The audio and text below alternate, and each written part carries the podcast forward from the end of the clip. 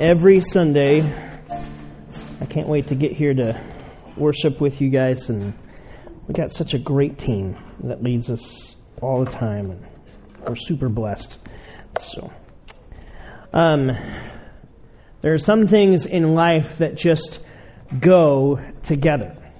Like you hear one, and then your mind automatically thinks of the other one. I mean, if I were to say like peanut butter and jelly, bananas, really? Come on. Peanut butter and bananas and chocolate. Okay, maybe there's many things. Chocolate goes with everything. Okay, let's just admit that. Uh, Batman and Robin. Okay, Simon musical. Simon and Garfunkel. Okay, old school comedic duo Abbott and Costello. For some of you, are like that's a flashback. Okay, uh, people always say that there are two guarantees in life death and taxes. It's tax season. How many of you started? How many of you are avoiding it? Okay, perfect. Um, there are a couple of things that you think all throughout that you just, when you hear one word, you think of another. And I want you to think because in, in a lot of ways they're linked. Because of whether it's association or whether it's from just familiarity or whether it's just from tradition and things that have been passed down throughout the years, I want you to think about that idea of linkedness um, tonight as we look into this next passage in the book of James. And we're going to get into a passage tonight that uh, many who uh, aren't uh, of a Christian faith, who maybe look at the Bible and actually say they use this particular passage to say, see, the Bible's wrong. It contradicts itself. In fact, in James chapter 2, the passage we're going to read tonight, and we're going to kind of dive in and, experience a little bit, and hopefully swim around and come out with some clear conclusions from it. You'll, you'll need more time to search through it, but I think we'll get to some really good handles on it tonight. This is one of the passages in the Bible where people look at it and they say, see, it contradicts itself. So therefore, the Bible can't be true. And so when you hear someone say that, what they're actually pointing to might be one of these passages that we're going to look at tonight, but I want you to see it in a way that you actually see it linked. Because that's the point of what James is getting at here. And we'll get to that in a second. So, a quick recap. We've been in this Love Does series, kind of working our way through the book of James, one of the New Testament books. It's a great book, especially if you're kind of new to church and maybe your friend dragged you here tonight and it's awesome that you came. Thanks so much for coming. I know you could be a whole lot of other places, and we're really glad and honored that you're here. And we want you to kind of feel like this is a family where you can put down some roots and actually get to know some other people around you. And I hope that tonight is an encouragement to you. And we would love to invite you to make us a part of your normal part of your weekends and to celebrate life and kind of lean in and grow with us. And um, this series is all about James. And he kind of looks at the gospel of Jesus and he says the life and the death and the resurrection, the message of Jesus in a nutshell is the gospel. All of that put together. And it's, it's where we can find life with God. And James says, I want you to understand the gospel. In fact, he doesn't unpack the gospel a lot. He kind of assumes that we have it. And so he has that little bit of assumption. Then he begins to go into application of applying what this means and how it begins to change and impact how we now live. And so it's a lot of application. In fact, the very first verse is this is James. He says a couple words, greetings, and then he launches in and he goes. And in James chapter 2, he's going to dive a little bit deeper into some particular things. But really, the whole context, the overarching theme throughout the whole book is that this idea that that the power of the gospel is that God loves to transform people, not merely inform people.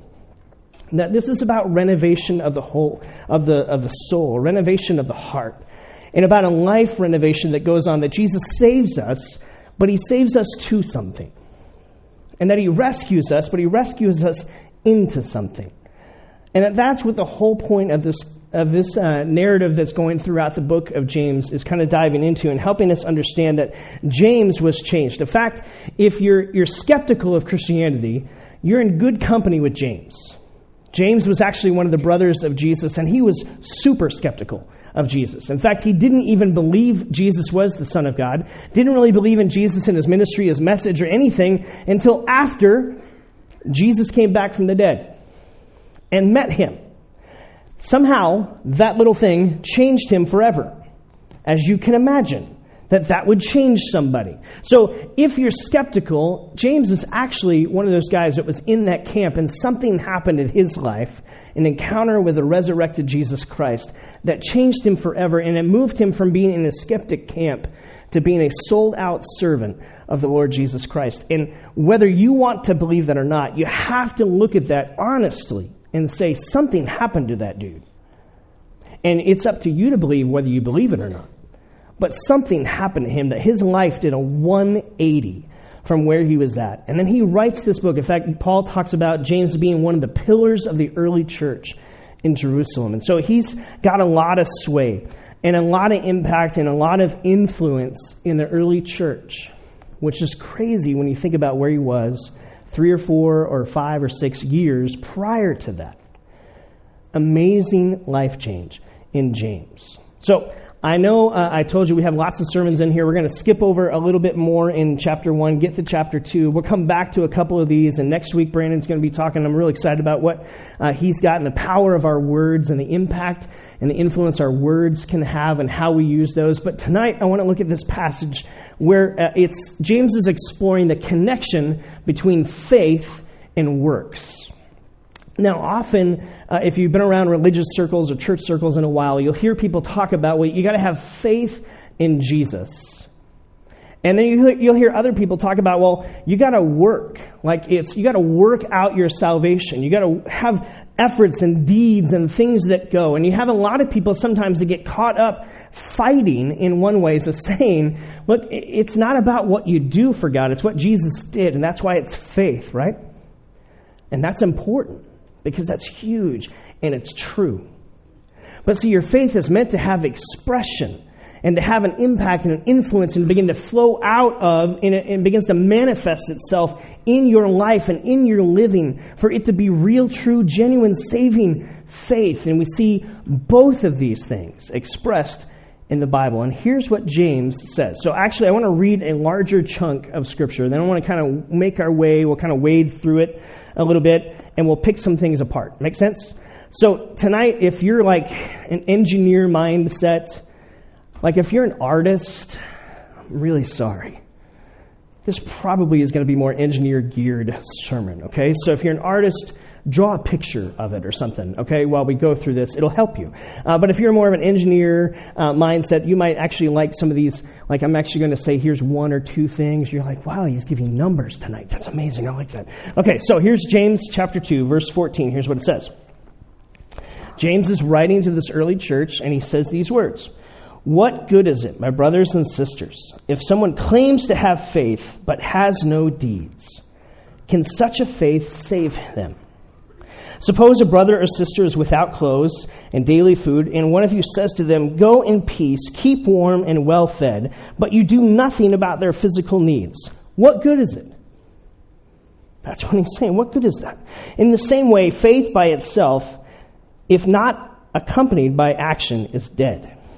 What James is talking about, he's going to use the word dead and alive here several times in this passage. But someone will say, Well, you have faith, and I have deeds.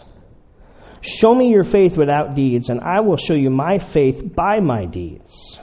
See, you believe that there's one God. Good. Even the demons believe that and shudder.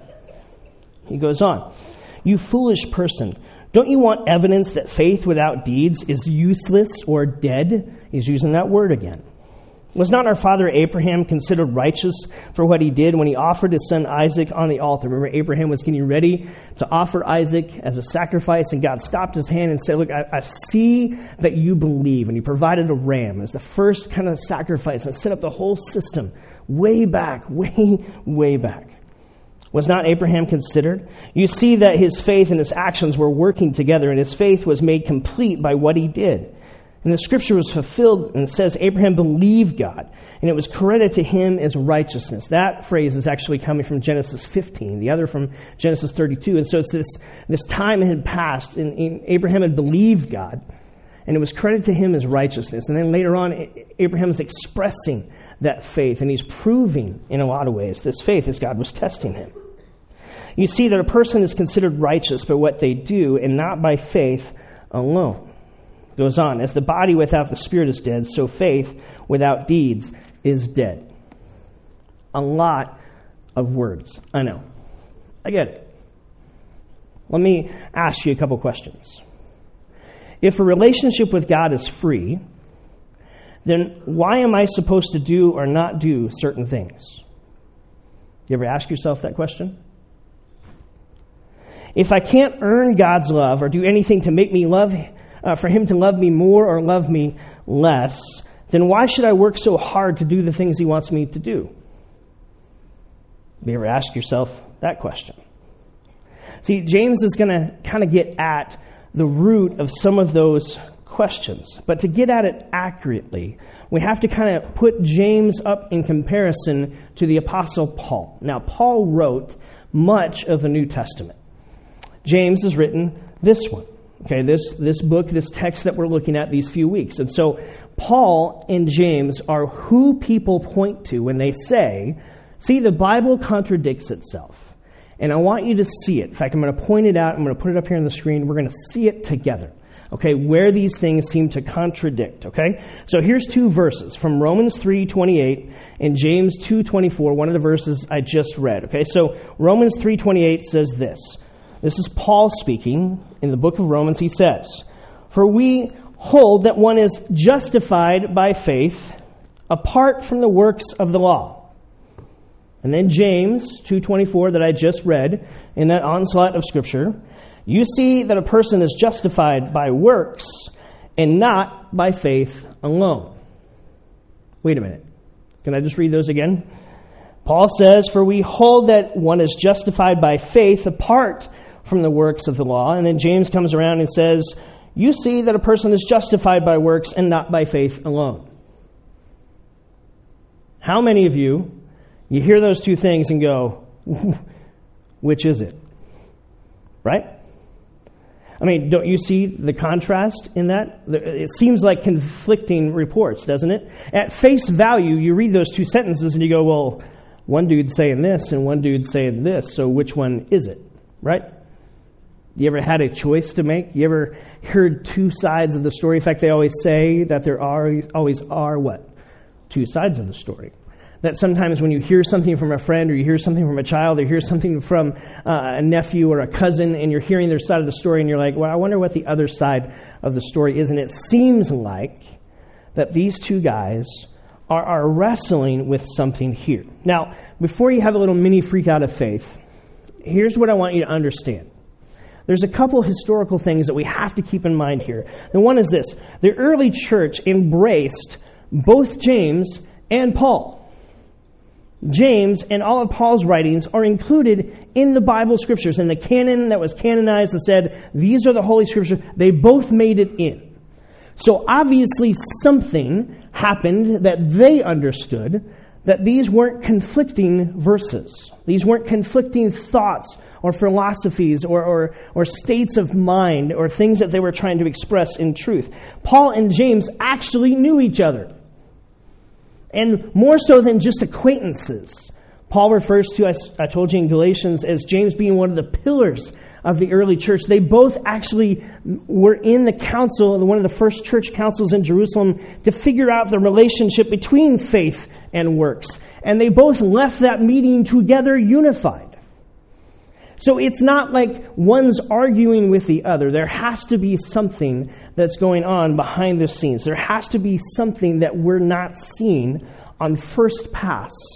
And that's what I want you to see tonight. So, to get at that, I think we can understand if we look at words in context. Can we all agree that words can have different meanings, right? Same word can have different meanings. Let me give you an example. I'm going to say the word rock what different meanings can the word rock have? How many of you have stood outside Cracker Barrel and you've sat in the rocking chair and you've actually rocked yourself and said, I'm going to just sit here for a while? Come on. Who's with me? Okay, a few of you. I've done that. Is that rocking? Yes. How many of you enjoy the music we do? Is that not also rock? It's a genre of music in some ways, isn't it? Isn't a rock also something that maybe you have covered your ground in your front yard or backyard with? Correct?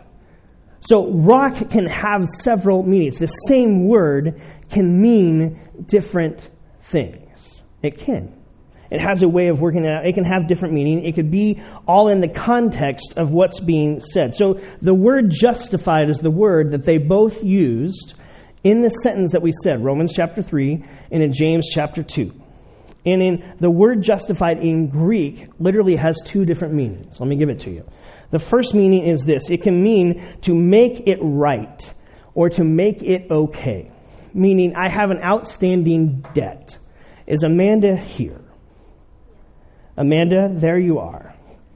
Amanda was so kind to be deceived with us last week and help me out with an illustration. So, Amanda, I never paid you back, did I? Some of you were asking last week, hey, did you ever pay that lady back? And I told you, no. Because that's how temptation works. It's a bad trade. It doesn't give you your money back, right? It just doesn't. So, Amanda, I don't have money with me to pay you back. but I will get money to pay you back. I promise. I'm going to justify what happened last week, okay? and I'm letting the camera know this so that anyone who's watching online knows I'm I am helping myself out, okay? I'm not a mean pastor who takes money from people. So, Amanda, if you weren't here last week, you'll have to watch. Um, so, see me afterwards, okay? And we will justify this, this debt that was remaining. We will make it right and get it there. Then it's up to you to do with whatever you want, okay? So, thanks for coming back, by the way. Um, So it's to make right, to make it right. And the second part of this is uh, to justify, is to prove yourself right, to show something to be right. So I guess if you stick around after church, I will show myself to be right and pay Amanda back. Does that make sense? So I'm going to make it right. It's not just I'm going to set it right, but then I'm actually going to verify that it is right. I'm going to justify that. So that's what's happening in these verses that Paul's saying and that James is saying. See, Paul and James are both speaking about the reality that the gospel of Jesus, his message, his life, his death, his resurrection, the whole thing, that it has an effect on people. And it is solely by faith in what he did for you. They are agreeing on that. But what they're saying is that this saving faith will actually generate an alive faith, an active faith that begins to flow out of that change, that transformation that happened in you at the moment of faith. Does that make sense? So, what they're saying both in agreement is hey, this is going to happen. See, the grace of God is a gift that we get. It's not something we earn. It's not something I can try to heap enough good efforts in order to eventually even out the scale and tip it in my favor. Because here's the reality a perfect God, me. Substitute yourself here. You will never do enough good things to tip the scale in your favor. It just won't happen. God's perfect. Let me remind you, you're not. If you know the person next to you, nudge them. They're not, right? No one is. And so, what James and what Paul are saying is there's something about this grace of Jesus that saves us. And when we're saved by it, when it genuinely grabs a hold of our heart, it will not only justify us, get us in the right standing with God, it will actually begin to express itself in how we now live. And it will prove itself right. It will have some action to it that you'll be able to see that it's true. You'll be able to see that it happened. It, it kind of reminds me what Paul writes in Ephesians to the church in Ephesus. He says, one, one of my favorite passages that if you're not a Christian, just here, here's what Paul says. Here's what it means to become a follower of Jesus. He says this it's by grace that you get saved. It's by grace that you get saved through faith in Jesus. It's not from yourself, so that you can't boast about it. It's not about what you do, it's you can't do enough. It's by faith in Jesus alone. So that no one can boast about it. And then he goes on in the next verse. For we are God's workmanship. We're his masterpiece, it says in Greek. Created in, in, in Jesus Christ to do good works which God prepared in advance for us to do. We get saved by a saving faith that generates an alive, active faith that begins to express itself in our living. That's what Paul is saying. And listen, that's what James is saying. They're saying the same thing. They're helping you see the two sides of justification. One is made right, one is proven right, one shows itself right. And they're both work together. They have to be there. See, Paul is saying, uh, he says this in Galatians chapter 5. Galatians is a book all about the freedom that we have in Christ. It's by, uh, it, by freedom that Christ has set you free. It's for freedom. So you stand firm in the freedom and don't be taken over by this yoke of slavery, of all the things you have to do but it will express itself. He goes on, he says this this circumcision was a big deal back then because the Jews were circumcised, and that was the mark, so to speak, that said, okay, I'm a person of God. And what Paul is saying is, look, it's not about a mark on someone. It's not about an identity that you have. It's not about a family that you're born into. It's, it doesn't matter what your mom or your dad did. It's about a decision of faith. And this is what he says in Christ Jesus, neither circumcision nor uncircumcision count for anything. Your birthright, the mark on you, doesn't count for anything. But only faith, listen, working through love. Only faith working through love. In fact, if you just skip down a couple other verses in Galatians chapter 5, one of the most famous passages in Galatians 5 is what?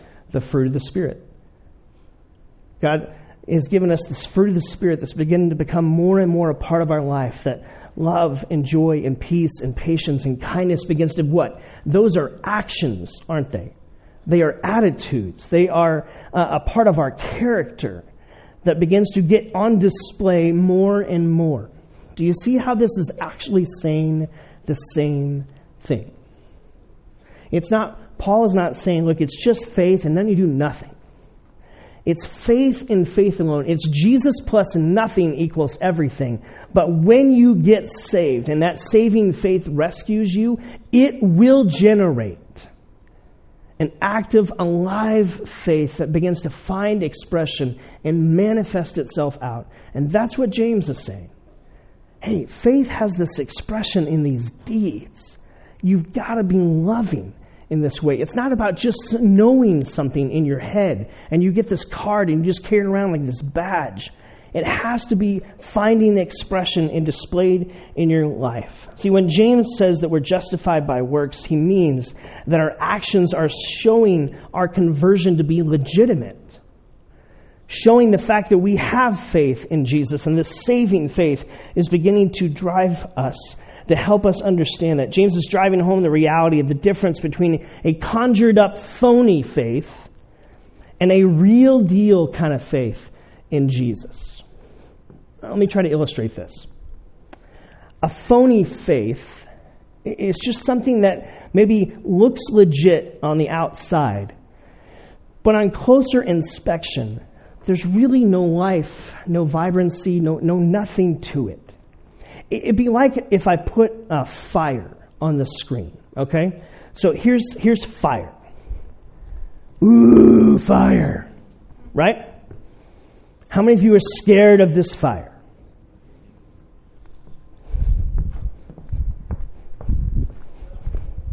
Don't touch it! Oh, look. It's just on a screen.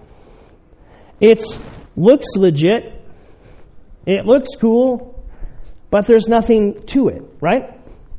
Now, if I have a flame that's much smaller, and I attempt to hold my hand over it and get closer and closer, and it hurts, ow. What am I seeing from this? It's much smaller than that one, right?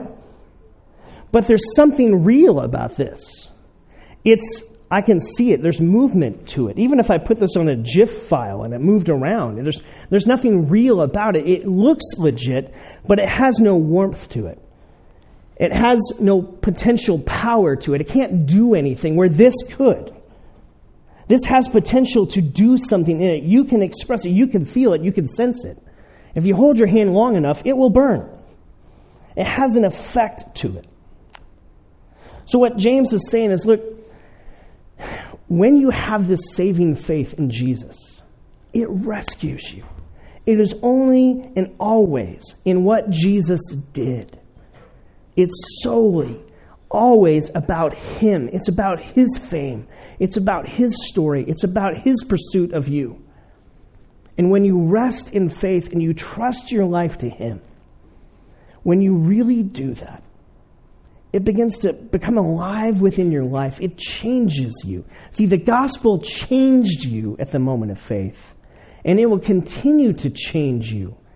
It's about renovation of the soul and a renovation of the spirit, and it begins to find more and more expression in how you now live. Can I give you the bottom line? Here's what I'd say Saving faith will generate an active and alive faith a saving faith in Jesus, it will generate an alive and active faith in how you now live. And so when we look around and we begin to wonder, am I Christian? Am I a follower of Jesus?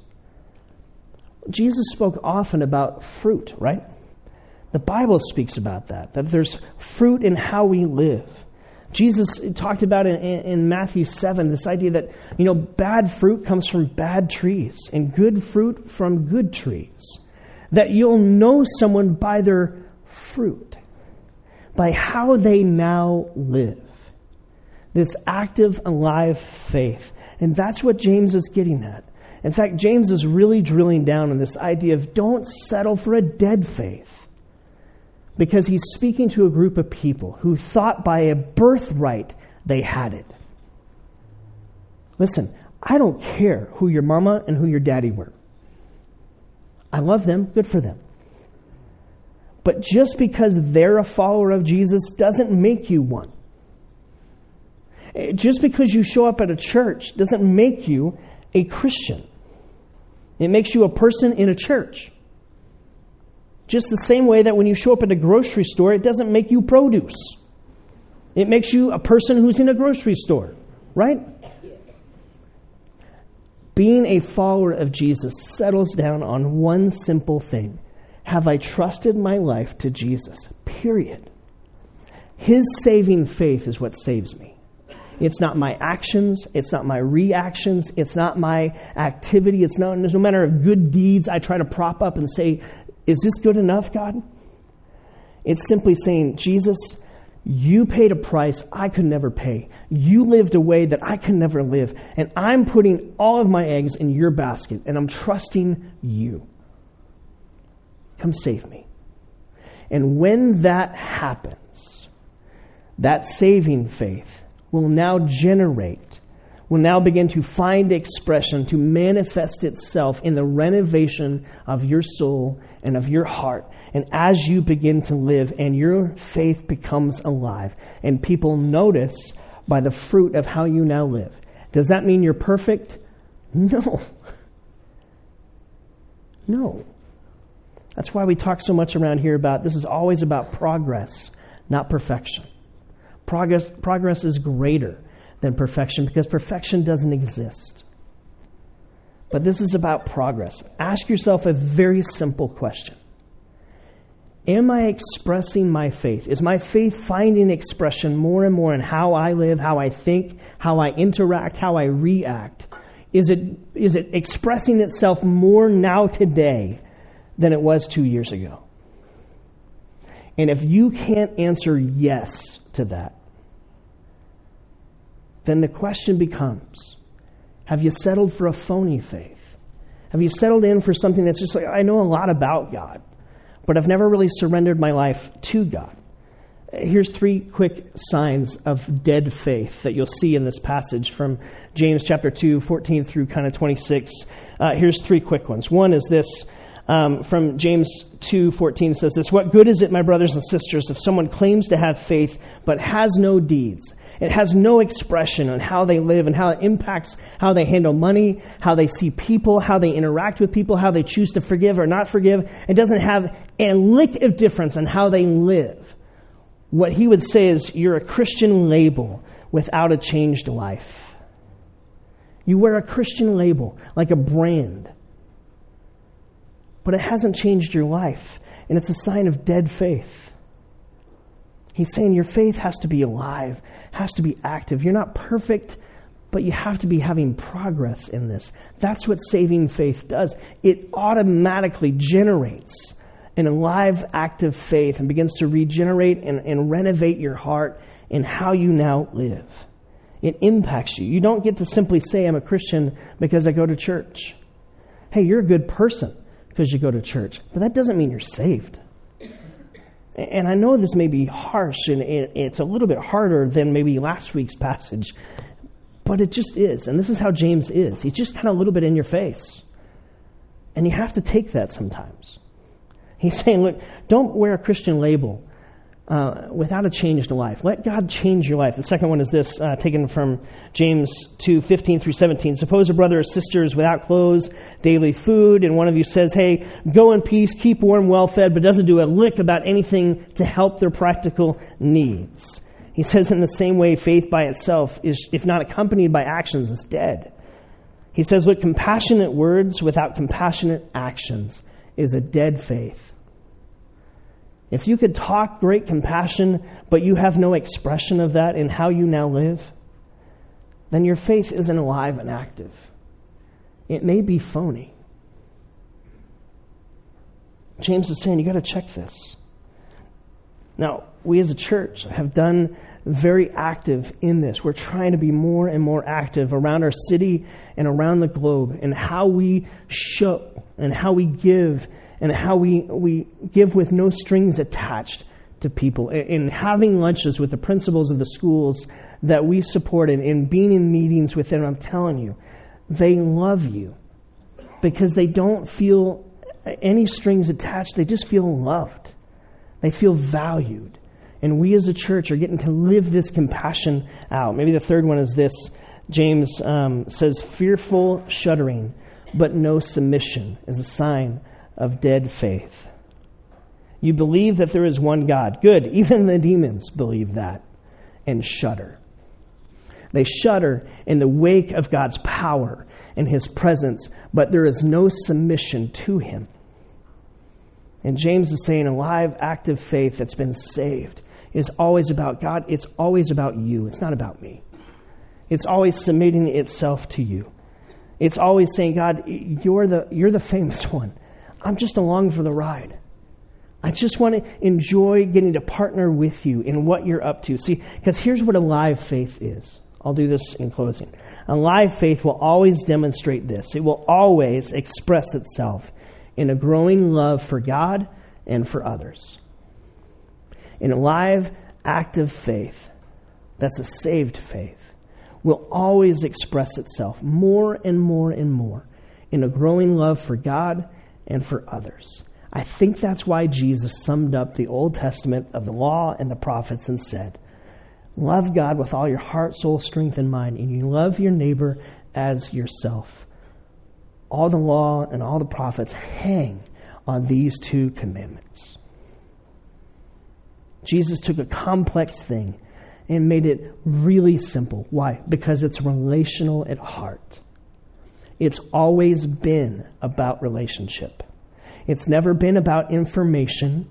It's never been purely just about knowledge. Are those necessary components? Yes. But they're not the anchor or foundation things. It's always been about a growing relationship with God and with others and loving more and more because God is love. See, God doesn't love you because he tries to manufacture enough to, to love you. He doesn't love you because he has to work himself up into it. God's very nature is love. He can't help but love you. And he loves you, and he wants to change your heart more and more to be more and more like him, to love him and to love people around you. A saved faith will generate an alive and active faith. That the whole point of James and what he's saying is that the gospel is about transformation. It's about transforming you, not just merely informing you. Because if you just settle for information, it can be phony. It doesn't have to be real, it can be a charade. And so, as we think about this tonight, here's my challenge, my invitation for you um, this week. Real simple. Ask yourself the question God, is, is my expression of love to you and love to other people, is that growing or shrinking? Am I a better person at loving you and loving those around me more this year than I was two years ago? See, you can know a lot about the Bible, and it can be purely information. I know a lot of people who know a lot about the Bible, but it hasn't changed a lick of how they live. And here's what James is driving to that saving faith that changed him was generating this alive and active faith that was continually changing him. And that's the invitation he gives to you and to me as a follower of Jesus is to first take the first step to say, Jesus, I need to submit my life to you. And if you've never done that, then tonight would be the greatest night for you to do that. And as we, uh, in a moment, we're going to take communion and observe that, and we're going to sing a couple songs, and we're going to create some space for you to worship and to lean in and to enjoy the last bit of our time gathered together. And if you're sitting here and you've never trusted Jesus as your personal Lord and Savior, then I guess I'm inviting you tonight to make that decision your decision tonight. And I'm simply going to invite you this. When I'm done here in a minute, I'm going to be standing right back by those doors. If that's you, you come see me. I would love to pray with you. I'd love to give you a Bible. I'd love to celebrate with you deciding, Jesus, I want to trust my life to you. Now, in the same token, for those of us who have done that, here's the invitation for you this week is to say, Jesus, I want to express more and more of my faith. What might that look like? I don't know for you. Uh, it, it can look as simple as I want to express my faith that, man, God's changing me and I'm just letting other people know about it. And I'm, maybe it's just sharing your story with people that you bump into in life that you're connected to. Maybe it's inviting them to come and be a part of Elements, just to come with you and go out to dinner afterwards or whatever that may be. Maybe it's actually seeing a need that someone has and not just saying, hey, I wish you well, but actually meeting that need and saying, you know what, I can't meet every need, but I can do something about that need. And you step into that moment this week and you meet it. So you see, this looks different for each one of us.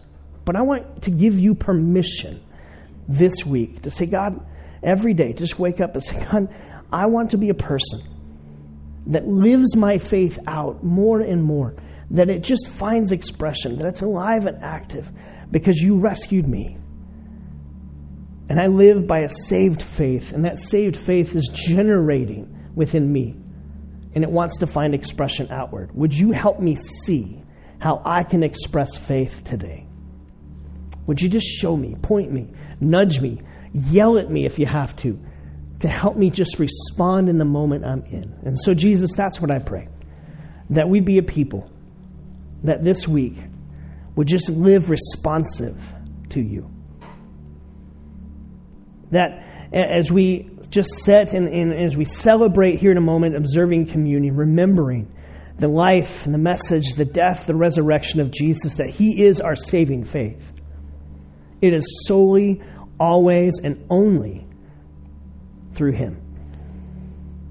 And as we rest in that, would you do a generating work of a live, active faith in how we now live? Would you help us to live as as N.T. Wright said, as active agents in the world for you. That we don't sit on our hands, we live active and we live agents. We, we live with a purpose that's bigger than just the story we're in. It's grander, it's greater. And you call us to it. So, would you help us see little moments here or there where we can respond? where we can live an expressive faith and we can meet needs of others. We can love people well. And Jesus, may you get all the glory and all the credit and all the honor and all the beauty, and that people may be drawn to you.